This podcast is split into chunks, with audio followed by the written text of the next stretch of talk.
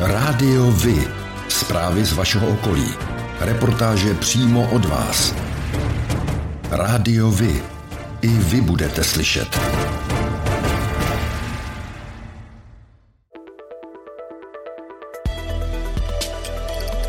Rádio Vy. Stanice města Příbram.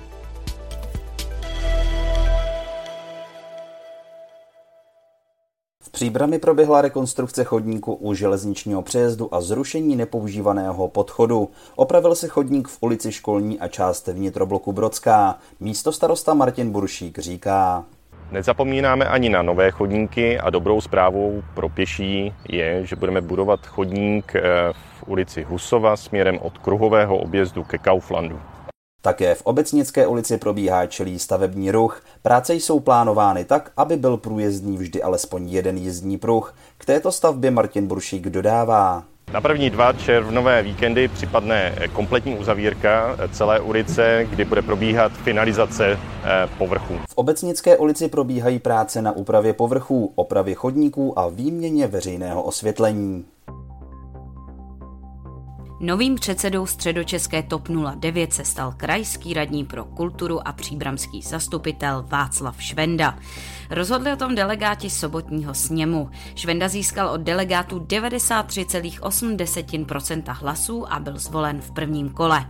Místo předsedy se stali Václav Hraba za region Praha Západ, Tomáš Janák za region Praha Východ a Iveta Koulová za Kladensko. Odstupující dosavadní předseda Jakob uvedl na Facebooku, že po pěti letech cítí, že přišel čas na změnu. Zhruba 200 dobrovolníků se v sobotu 23. dubna zapojilo do úklidu chráněné krajinné oblasti Brdy. Odpadky sbírali na více jak 300 kilometrech turistických a cyklistických cest. Rozsahem šlo zřejmě o největší úklidovou akci v Brdech. Loni podobný počet sběračů prošel 240 kilometrů tras. Proti loňskému roku bylo odpadků v lese méně, řekl jeden z pořadatelů Pavel Čánský. Dodal, že nejvíce odpadků bývá kolem obce obcí a na okrajích lesů. Uvnitř bývalého újezdu je situace lepší. Něk- Někdejší brdský vojenský újezd se přeměnil v chráněnou krajinu oblast počátkem roku 2016.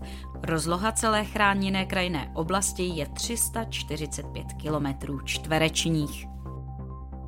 Příbrami končí k 31. říjnu ředitelé dvou příspěvkových organizací, technických služeb a Centra sociálních a zdravotních služeb. Dosavadní šéf technických služeb Pavel Mácha odchází do důchodu, ředitel Centra sociálních a zdravotních služeb Tomáš Cipra rezignuje kvůli pracovnímu vytížení v souběhu se studiem. Město zatím připravuje výběrové řízení jen na šéfa technických služeb. Do druhé pozice se vrátí starosta Jan Konvalinka, pokud se mu na podzim nepodaří obhájit funkci.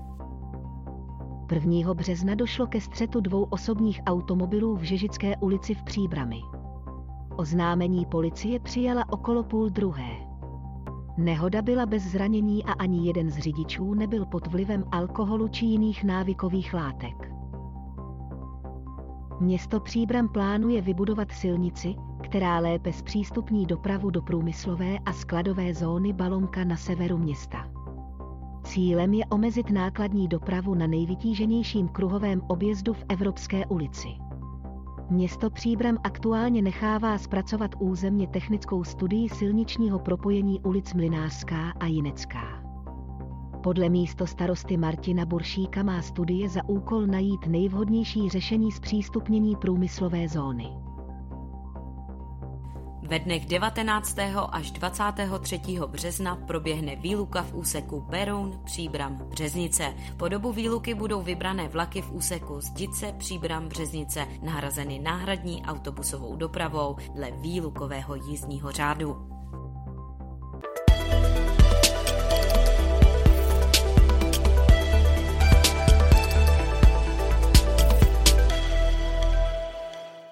Beroun vede dlouhodobý spor s radnicemi z okolních obcí kvůli umístění dětí do místních základních škol. Teď vzbudil velký rozruch článek v deníku Právo, podle kterého se má situace dále vyostřovat, a to kvůli dětem ukrajinských uprchlíků. Ty by měly údajně dostat na základě rozhodnutí města přednost před dětmi přespolními.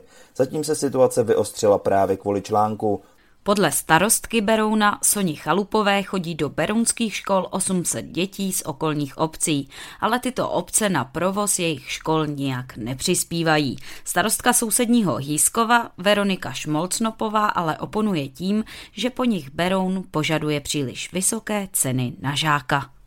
Článek v právu tak dává do souvislosti několikaletý spor Berouna s okolními obcemi o financování školního vzdělávání a současnou situaci kolem ukrajinských uprchlíků. Město Beroun ale teď razantně odmítá tvrzení, že by samo upřednostňovalo ukrajinské děti před těmi z okolních obcí. Podle města se při zápisech postupuje podle platné legislativy. Z ní údajně vyplývá, že na cizince, včetně dětí, kteří pobývají na našem území déle než 90 dní, anebo mají výzum o strpění, je nahlíženo jako na osoby s trvalým bydlištěm. Podle radnice se tedy nejedná o rozhodnutí města Beroun. Vyjádření místo starosty Berouna Dušana Tomča ke zmiňovanému článku přinášíme v plném znění na závěr reportáže. Vedení města se v tomto tématu zastal i opoziční zastupitel Luboš Zálom. Článek na novinkách CZ o tom, že Beroun dává při zápisu do škol přednost dětem ukrajinských uprchlíků před dětmi z okolních obcí, je zavádějící. Městu nelze vyčítat, že zajišťuje ve svých školách místa ukrajinským dětem, které jsou ve městě hlášené. To je zákonná povinnost města.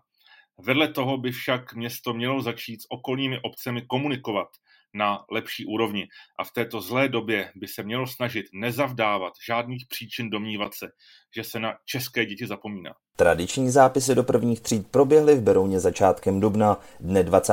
května následují zápisy na přestupy. Pro děti z Ukrajiny jsou stanoveny zápisy na 15. června. Dušan Tomčo, místo starosta města Beroun.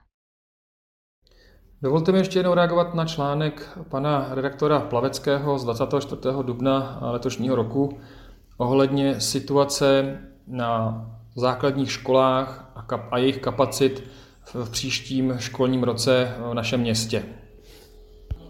Bohužel došlo k nepochopení tohoto tématu a tento článek je velmi zkreslený a zároveň mám velmi silný dojem, že vyzývá čtenáře k nesnášenlivosti eh, vůči, tady v tom případě, ukrajinským uprchlíkům. Zásadní jsou však fakta. Eh, zejména bych chtěl podotknout, že město Beroun dlouhodobě velmi intenzivně a odpovědně řeší kapacity svých základních, ale i mateřských škol a že i v tomto případě eh, se snažíme dlouhodobě eh, kapacitu našich základních škol řešit. Co se týká eh, problému vysoké poptávky po kapacitách v našich základních školách z okolních obcí, tak k tomu bych chtěl říci, že s okolními obcemi jednáme vlastně od začátku našeho funkčního období, to znamená už skoro čtyři roky. A průběžně jsme všechny zástupce těchto samozpráv informovali o tom, jaká situace v beronských základních školách, co se týče kapacit je, a i o jejich vývoji eh, nejprve až do roku 2025, posléze i v analýze krajské až do roku 2030. Během uplynulých let jsme navrhovali několik řešení, která ovšem eh, bohužel eh, ze strany okolních obcí nebyla akceptována. Od návrhu, aby si okolní obce na katastru města Berouna vystavěli svazkovou školu. Návrh a jednání s krajským úřadem o využití kapacit střední školy až po poslední návrh vybudovat detašované pracoviště školy druhého stupně pro některou z okolních obcí. Zároveň bych chtěl vysvětlit, že nedává město Beroun přednost komukoliv před kýmkoliv Vyplývá to zejména eh, z toho, že zápis pro všechny děti, eh, ať už berounské nebo z okolních obcí, bude 20. května do 6. tříd samozřejmě a zápis pro ukrajinské děti bude až 15. června. Čili z toho vyplývá, že chronologicky k tomuto eh, nemůže dojít. Rádiovi? Informace z vaší radnice.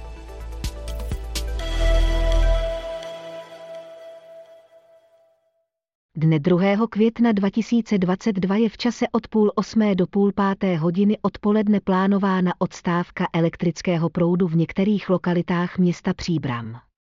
Bližší informace najdete na našem portálu nebo přímo na webových stránkách Čes Distribuce. Dne 2. května 2022 je v čase od půl osmé do tří hodin odpoledne plánována odstávka elektrického proudu v některých lokalitách města Příbram. Bližší informace najdete na našem portálu nebo přímo na webových stránkách Čes Distribuce.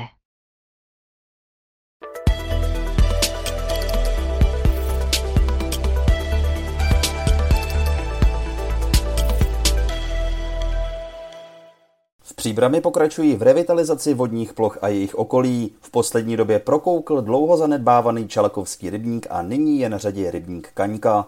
Průběhu prací starosta Jan Konvalinka říká. Stačí už jenom dobetonovat bezpečnostní přeliv, který vydrží i stoletou vodu, upravit okolí a může se napouštět. V průběhu prázdnin chystáme s příbramskými rybáři společnou akci, která bude takovým znovu otevřením kaňky pro veřejnost. Soustava nového rybníku, Kaňky a Čelakovského rybníku se tak po své revitalizaci stává součástí zelené páteře města Příbram, která by měla sloužit k relaxaci i kulturnímu a sportovnímu vyžití občanů. Více než 30 starostů z Křivoklácka vyzvalo poslance a senátory k upuštění záměru vyhlásit Národní park Křivoklácko. Nynější ochrana je podle nich dostatečná a chybí oficiální podkladové materiály, které by nezbytnost vyhlášení Národního parku prokazovaly. Podle Ministerstva životního prostředí má vyhlášení Národního parku zajistit vyšší ochranu přírody, například šetrnější způsob hospodaření v lesích. Cílem má být tež ochrana rozmanité krajiny, včetně desítek ohrožených rostlin a živočichů. A co tomu říkají ti, kteří zde žijí? Jakub Majer, představitel občanské iniciativy Otevřené Křivoklácko. Zřízení Národního parku Křivoklácko považuje naše občanská iniciativa Otevřené Křivoklácko za čistě politický záměr. To je potvrzováno i naprostou absencí podkladových materiálů. Veřejnosti ani obcím doposud nebylo předloženo rozdělení uvažovaného parku do zón, které definují způsob hospodaření, ani navrhovaná klidová území, která definují režim vstupu do lesa. Zároveň tento záměr není vůbec přítomen v dlouhodobých koncepčních materiálech. V plánu péče HKO Křivoklácko pro roky 2017 až 2026 není o Národním parku ani zmínka v zásadách územního rozvoje středočeského kraje není o Národním parku ani zmínka.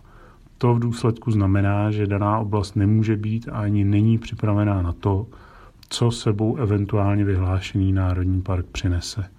Ať už se to týká změny stylu hospodaření v lesích nebo skokového nárůstu turismu díky atraktivní nálepce Národní park. Především si ale myslíme, že bezzásahovost na převážné ploše parku, tak jak ji předepisuje zákon, není pro nížiné a pahorkatinové lesy Křivoklácka vhodným režimem hospodaření. A to mimochodem opatrně naznačuje ve svém stanovisku i Česká společnost pro ekologii. Proto se domníváme, že uvažovaný záměr je nevhodný, nepřipravený a necitlivý. Pro ochranu křivokládské přírody je vhodnější stávající režim HKO s ochranou nejcennějších lokalit ve formě národních přírodních rezervací, které mimochodem jsou přísnějším režimem ochrany než Národní park. Kateřina Zusková, starostka obce Nižbor. Tak co se týče Národního parku, já jsem trochu vázaná rozhodnutím zastupitelstva. Zastupitelstvo má negativní stanovisko k záměru zřízení Národního parku. Nicméně plně si uvědomuji, že je potřeba přírodu chránit a já osobně bych byla nejspokojenější, kdyby se nalezl nějaký rozumný kompromis tak, aby příroda mohla být ochráněna a zároveň občané nebyli až nějak moc kráceni na svých právech. Luboš Zálom, zastupitel města Beroun, místo předseda strany Svobodní. Otázka zřízení Národního parku Křivoklátsko vzbudilo už velký rozruch před lety a tehdy se setkalo s odporem nejen obyvatel dotčených obcí. Proto se divím, že se někomu chce znovu jít přes zájmy lidí a nebrat na ně ohledy. Zřízení parku znamená ohrožení majetkových práv občanů v dotčených obcí a i v těch okolních. Znamená snížení hodnoty jejich nemovitého majetku a návštěvníkům oblasti přinese vlastně jen další omezení a další zákazy. A co z toho pár politiků dostane možnost se vyfotit, jak přestříhávají pásku nového národního parku. To je podle mého názoru bezohledné. Bohužel asi se musíme smířit s tím, že záměr kraje, který je teď podporovan záměrem vlády, už asi nic nezmění, i kdyby se občané obcí vyjádřili jakkoliv odmítavě. Podle mě to bude taková vizitka toho, jak současná vláda bere ohled na lidi. Lukáš Kocman, starosta obce Běleč. Tak, můj názor na uh, zřízení Národního parku Křivoklácko je takový, že mám pocit, že celý uh, záměr je nepřipravený, uh, nekoncepční a pro Křivoklácko uh, nevhodný. Křivoklácko je kulturní krajinou, která je silně ovlivněná uh, člověkem. Uh, zdejší nebo kvalitu zdejší přírody nemají na svědomí jenom přírodní procesy, ale zejména kvalitní práce dlouhodobá eh, lesníků. Ministerstvo eh, životního prostředí si myslím, že nedostatečně komunikuje. Je nás v tuhle chvilku většina, kteří s tím záměrem nesouhlasíme a nedovedeme si představit, že by vláda České republiky, potažmo Ministerstvo životního prostředí Eh, nerespektovalo eh, názor místních samozpráv. Jiří Těhan, starosta obce Zbečno. Tak já bych chtěl říct, že uh, musíme respektovat názor občanů a na to, aby jsme věděli, jaký názor občanů jsme udělali anketu, takže v tuto chvíli je 50% obyvatel proti, 30%, obyvatel, 30% obyvatel je pro a 20% obyvatelů nemělo žádný názor, protože jim chyběly informace. Já osobně jsem spíš pro eh, ochranu přírody v eh, rámci, v rámci teda eh, Národního parku Křivoklácko. Tomáš Vostatek, starosta obce Rostoky u Křivoklátu. Odpovím, odpovím takto. Odpovím tak, že si myslím, že ochrana přírody je vlastně ta nejpodstatnější věc, která, která existuje. A neboť vlastně ta, ta příroda je naše, naše matka a na, naše země a a ten, kdo ji chce ničit, tak vlastně ničí svůj domov. To znamená, eh, když se podíváme, eh, že vlastně Národní park by měl chránit, eh, myslím si, že Národní park by, by pomohl, mohl být po celé zemi, po celém světě. Vůbec si myslím, že ochrana přírody je, by, nebo měla by vznikat od lidí, to znamená ze spodu, a ne ze zhora. A tady, tady vidím jako, jako, jako tady ten problém, kdy vlastně eh, bude tady diktát eh, něčeho, co místní lidé nechtějí, bojí se toho a eh, bojí se toho oprávněně nebo neoprávněně, to už jsou zase otázky. Ano, já se toho bojím oprávněně, Eh, je s tím spojená určitě eh, spousta nějakých povinností, eh, spousta, spousta vlastně nových struktur, které tady byly dlouhodobu budovány. Ano. A budovány, takže vlastně ty lesy České republiky se nějakým způsobem o, ten, o tu přírodu tady starali a, a najednou to, ta část toho území vlastně už nebude pod jejich zprávou. Jo, takže je to vlastně, ano, přiznáme, je to konzervativní přístup, ale prostě je to tak. Eh, takže spíš ten postoj je negativní. I když musím říct, když jsem byl mlád, tak jsem velmi, velmi si přál, aby ten národní park eh, vznikal, ale nyní to vidím bohužel tedy trošku jinak. Eh, jestliže má, jestli máme dostatek informací od životního prostředí, od ministerstva životního prostředí, myslím si, že v současné chvíli nemáme úplně dostatek informací. Možná, že je to i ten kámen úrazu, kdy většina lidí mm, eh, prostě ten park jako takový nechce. Ministerstvo životního prostředí na návrhu prozatím trvá, podporu má i v představitelích středočeského kraje. Jana Skopalíková, radní středočeského kraje pro životní prostředí tak my jako Středočeský kraj podporujeme vznik Národního parku Křivoklátsko. My jsme rádi, že ministerstvo zahájilo ty kroky.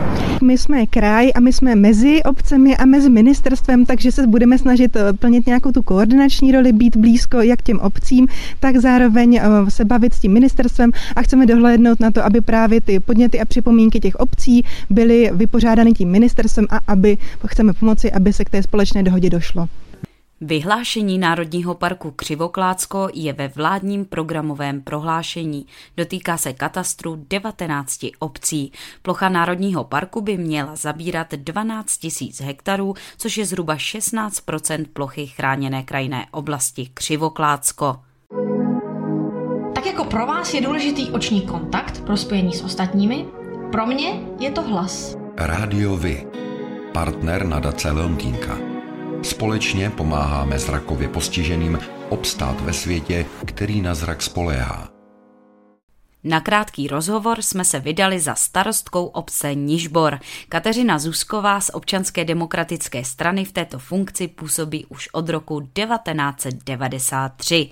V roce 2017 byla dokonce mezi senátem oceněnými zástupci měst a obcí, kteří ve své funkci působí více jak 20 let. Paní starostko, volební období se chýlí ke konci a blíží se další komunální volby. Jak byste to uplynulé období zhodnotila? Co se vůbec podařilo, no a co naopak cítíte jako problém?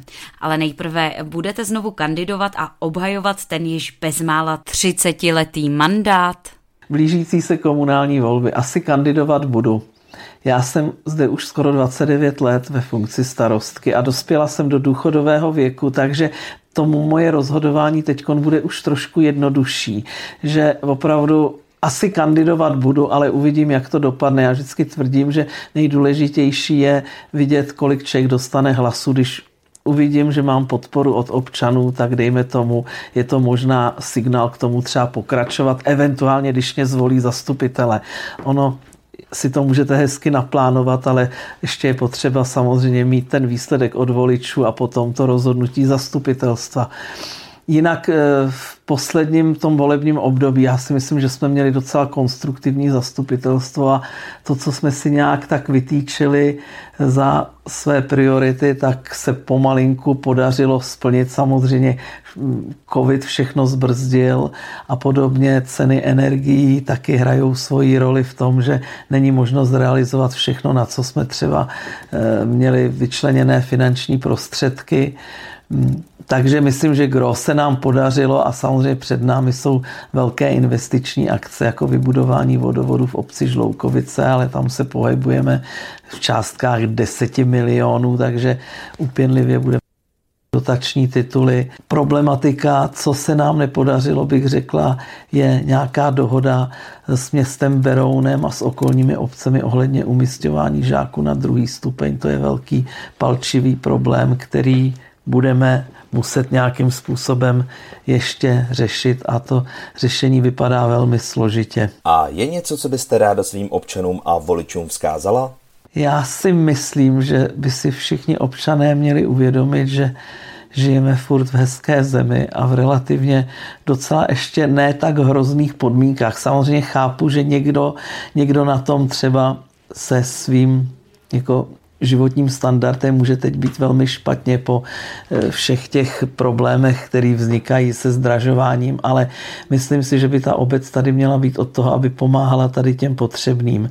A myslím si, že když občas řeším naprosto nesmyslné sousedské šarvátky, jestli někomu přerostla větvička přes plot a podobně, tak si myslím, že jsou to malichernosti a že by měli být lidi jako šťastní, že se tady neválčí, že jsou zdraví, mají zaměstnání, zdraví děti a ostatní se všechno dá v klidu vyřešit. Tak asi bych řekla a někdy není z toho potřeba prostě dělat tak neřešitelné věci, že se tady lidi udávají a já nevím, nenávidí a opravdu někdy, někdy ty sousedské spory můžou se přenášet i přes generace, takže to si myslím, že jsou takové malichernosti, které jdou vyřešit.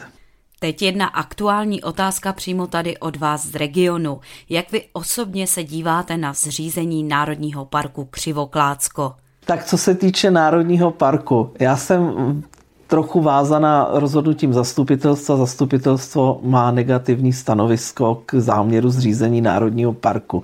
Nicméně plně si uvědomuji, že je potřeba přírodu chránit a já osobně bych byla nejspokojenější, kdyby se nalezl nějaký rozumný kompromis tak, aby příroda mohla být ochráněna a zároveň občané nebyli až nějak moc kráceni na svých právech.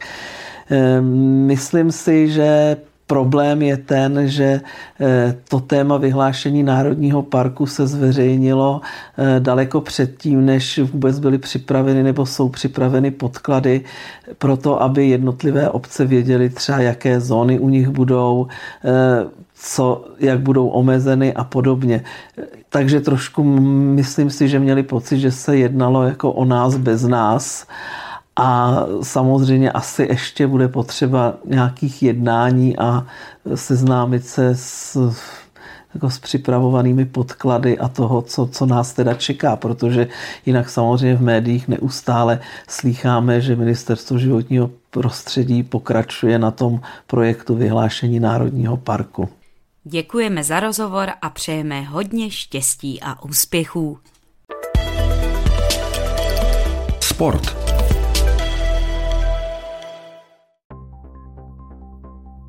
Neděli 17. dubna letošního roku v 10 hodin se proti sobě utkali kluby první FK Příbram B a FK Admira Praha, aby odehráli 21. kolo Fortuna ČFL skupiny A. Na stadionu na Litavce sledovalo zápas 110 diváků. Zápas skončil remízovým výsledkem 2-2. Následující zápas čeká hráče Příbramy B v sobotu 23. dubna v 10 hodin a 15 minut na hřišti klubu FK Loko Vltavín. Fotbalisté klubu SK Spartak Příbram B odehráli v neděli 24. dubna 2022 zápas 21. kola okresního přeboru. Soupeřem jim byli hráči klubu SK Jince 1921. Zápas lépe skončil pro hráče klubu SK Spartak Příbram B, kteří zvítězili 3-2 po penaltových kopech. V sobotu 23. dubna v 17 hodin se proti sobě utkali kluby Sleský fotbalový klub Opava a první FK Příbram, aby odehráli 25. kolo Fortuna Národní ligy. Na městském stadionu v Opavě sledovalo zápas 1371 diváků. Zápas skončil remízovým výsledkem 1-1 a tak si oba týmy odnesli ze zápasu jeden bod do tabulky. Následující zápas čeká hráče příbramy v sobotu 30. dubna 2022 v 10 hodin 15 minut na hřišti klubu FK Fotbal Třinec. V sobotu 23. dubna v 10 hodin 15 minut se proti sobě utkali kluby FK Loko Vltavín a první FK Příbram B, aby odehráli 22. kolo Fortuna České fotbalové ligy skupiny A. Na stadionu Vltavínu sledovalo zápas 272 diváků. Zápas skončil výsledkem 2-0, ze kterého se radovali vltavínští. Následující zápas čeká hráče Příbramy B v neděli 1. května 2022 v 10 hodin 30 minut na stadionu na Litavce proti klubu TJ Jiskra Domažlice. Český rybářský svaz místní organizace Jince pořádá rybářské závody pro děti od 6 do 15 let. Závody proběhnou v sobotu 21. května 2022 od 7.30 do 11.30 hodin na rybníku Kopáčov v Víncích. 7. května od 7 hodin ráno se v Sedlčanské kotlině opět rozborácí zvuk motorů. Pojede se zde Rally Cross Cup. O tom, jak hrála Sparta se Slaví, se dozvíte všude. Ale o tom, jak hráli mladší žáci právě z vaší obce, málo kde. Chceme nabídnout sportovní spravodajství přímo od vás, z vašeho města, z vaší obce, z vašeho klubu. Pokud v takovém klubu působíte, budeme rádi, pokud nám spravodajství právě z něj pomůžete tvořit. A nemusí to být jen fotbal. Rádi zveřejníme zprávy i z vysloveně menšinových sportů a aktivit. I vy můžete být slyšet.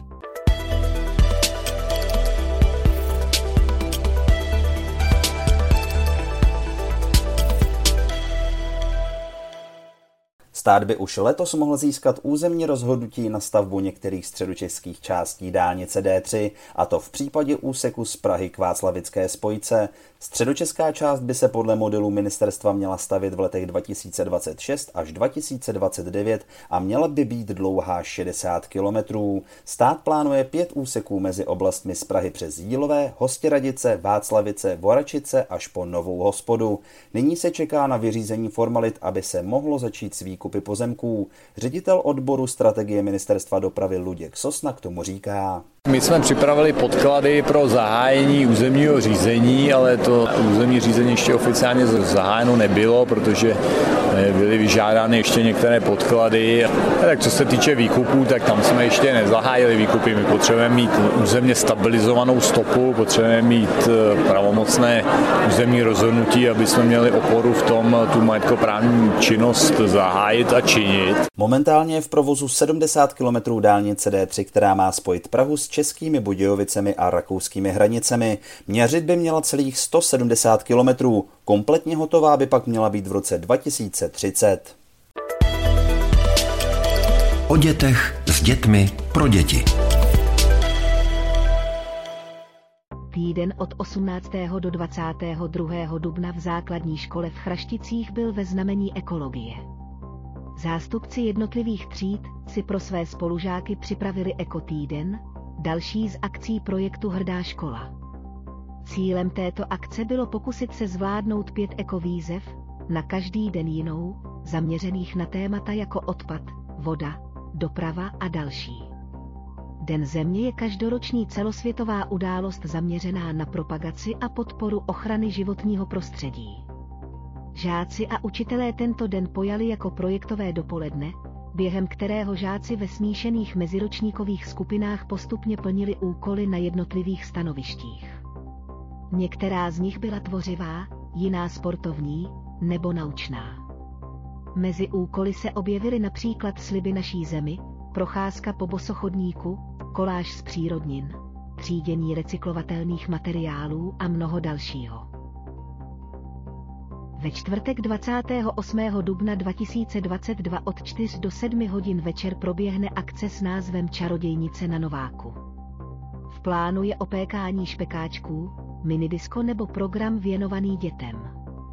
Sraz je v 16 hodin 30 minut u Bystra v areálu Nový rybník v Příbrami.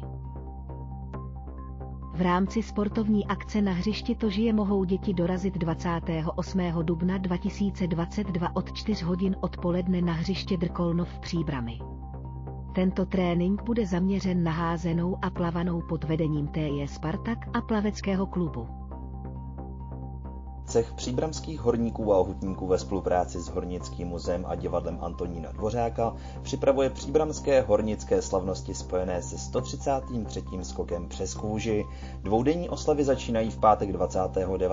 dubna. Ve 14 hodin bude akce zahájena na nádvoří Ševčínského dolu. Poté se průvod krojovaných horníků, hutníků a studentů vydá na svoji cestu městem až k divadlu Antonína Dvořáka. Na sobotu 30. dubna je připraveno promítání dokumentární dokumentárních filmů o příbramském hornictví a hutnictví. Promítat se bude v čase od 10 do 13.30.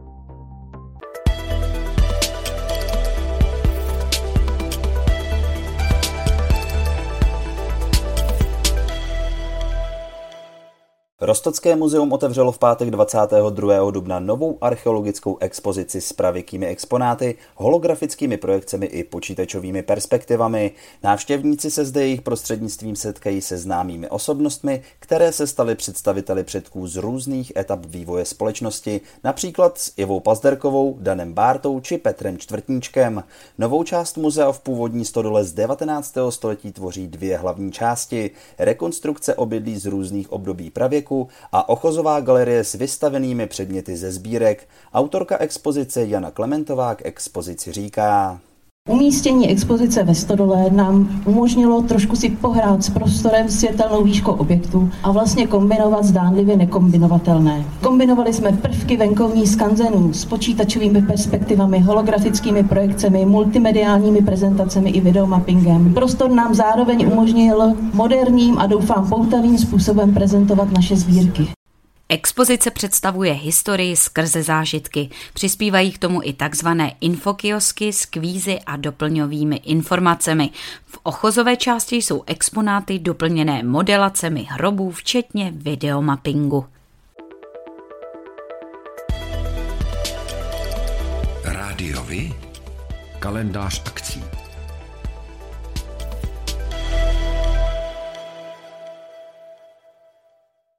V rámci Hornických dní Příbram 2022 proběhne 30. dubna v Příbramském kině promítání z výběru archivních reportáží a dokumentů. K vidění budou unikátní záběry staré už téměř 66 let a návštěvníci se seznámí s historií města a zavzpomínají na Příbram z druhé poloviny minulého století. Od 10 hodin proběhne úvodní pásmo, které doplní slovem ředitel Příbramského hornického muzea Josef Welfl. Druhé promítání začne v 13 hodin 30 minut. Vstupné činí symbolických 15 korun. Houslový koncert k uctění památky nejslavnějšího jineckého rodáka, houslisty Josefa Slavíka, se bude konat 28. května 2022 od 16 hodin v kostele svatého Mikuláše v Jincích. Koncert pro dvoje housle přednese profesor Pražské konzervatoře Michal Foltín a Daniela Oerterová. Zbor dobrovolných hasičů Sudovice pořádá 6. května koncert frontmana skupiny Kex Štěpána Kojana. Ve Stodole v baru v Sudovicích se začíná od 18 hodin. Divadlo Kruh Dobříž pořádá v termínu od 13. do 20. května již 15. ročník festivalu ochotnických sborů. Přehlídka nabídne divákům ke shlédnutí 8 titulů z produkce ochotnických spolků nejen ze středočeského kraje. Představení se budou odehrávat v kulturním domě v Dobříši s výjimkou pohádky pro děti vždy v 19 hodin. Vstupné je dobrovolné.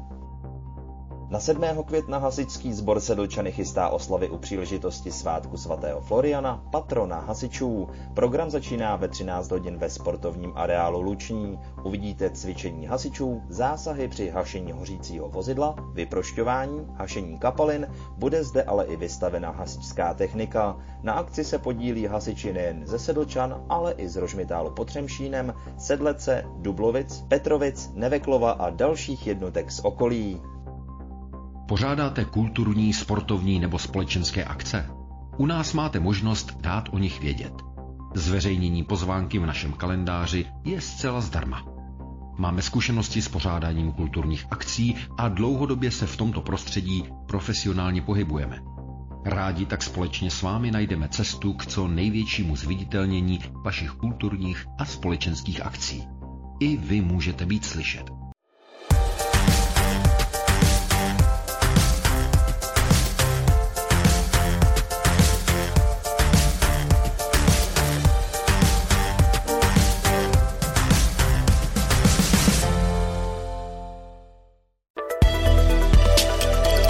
Černá kronika.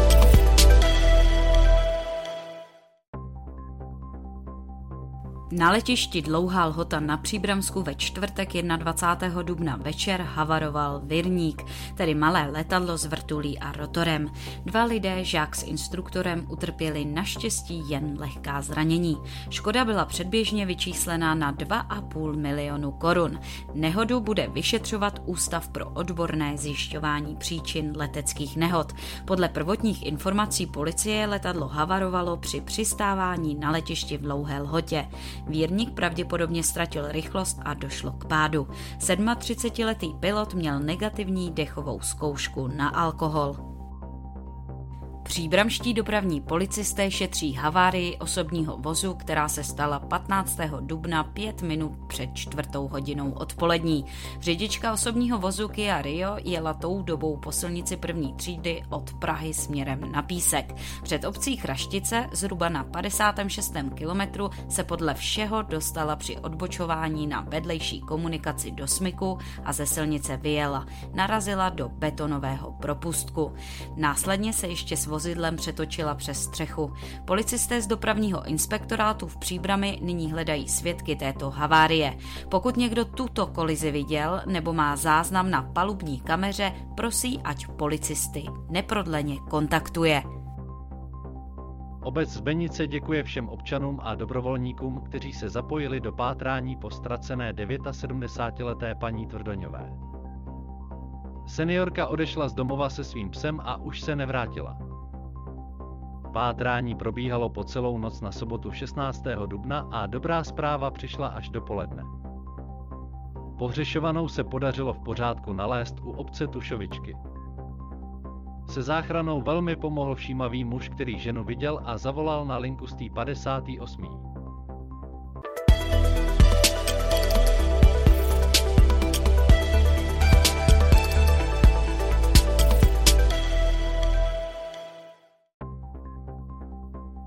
to je pro dnešek všechno.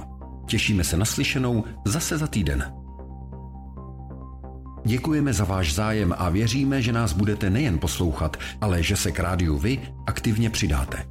Budeme rádi, pokud budete naše posluchače informovat o událostech, kulturních a sportovních akcích či zajímavostech z vašeho okolí. Můžete se s nimi podělit i o svoje názory.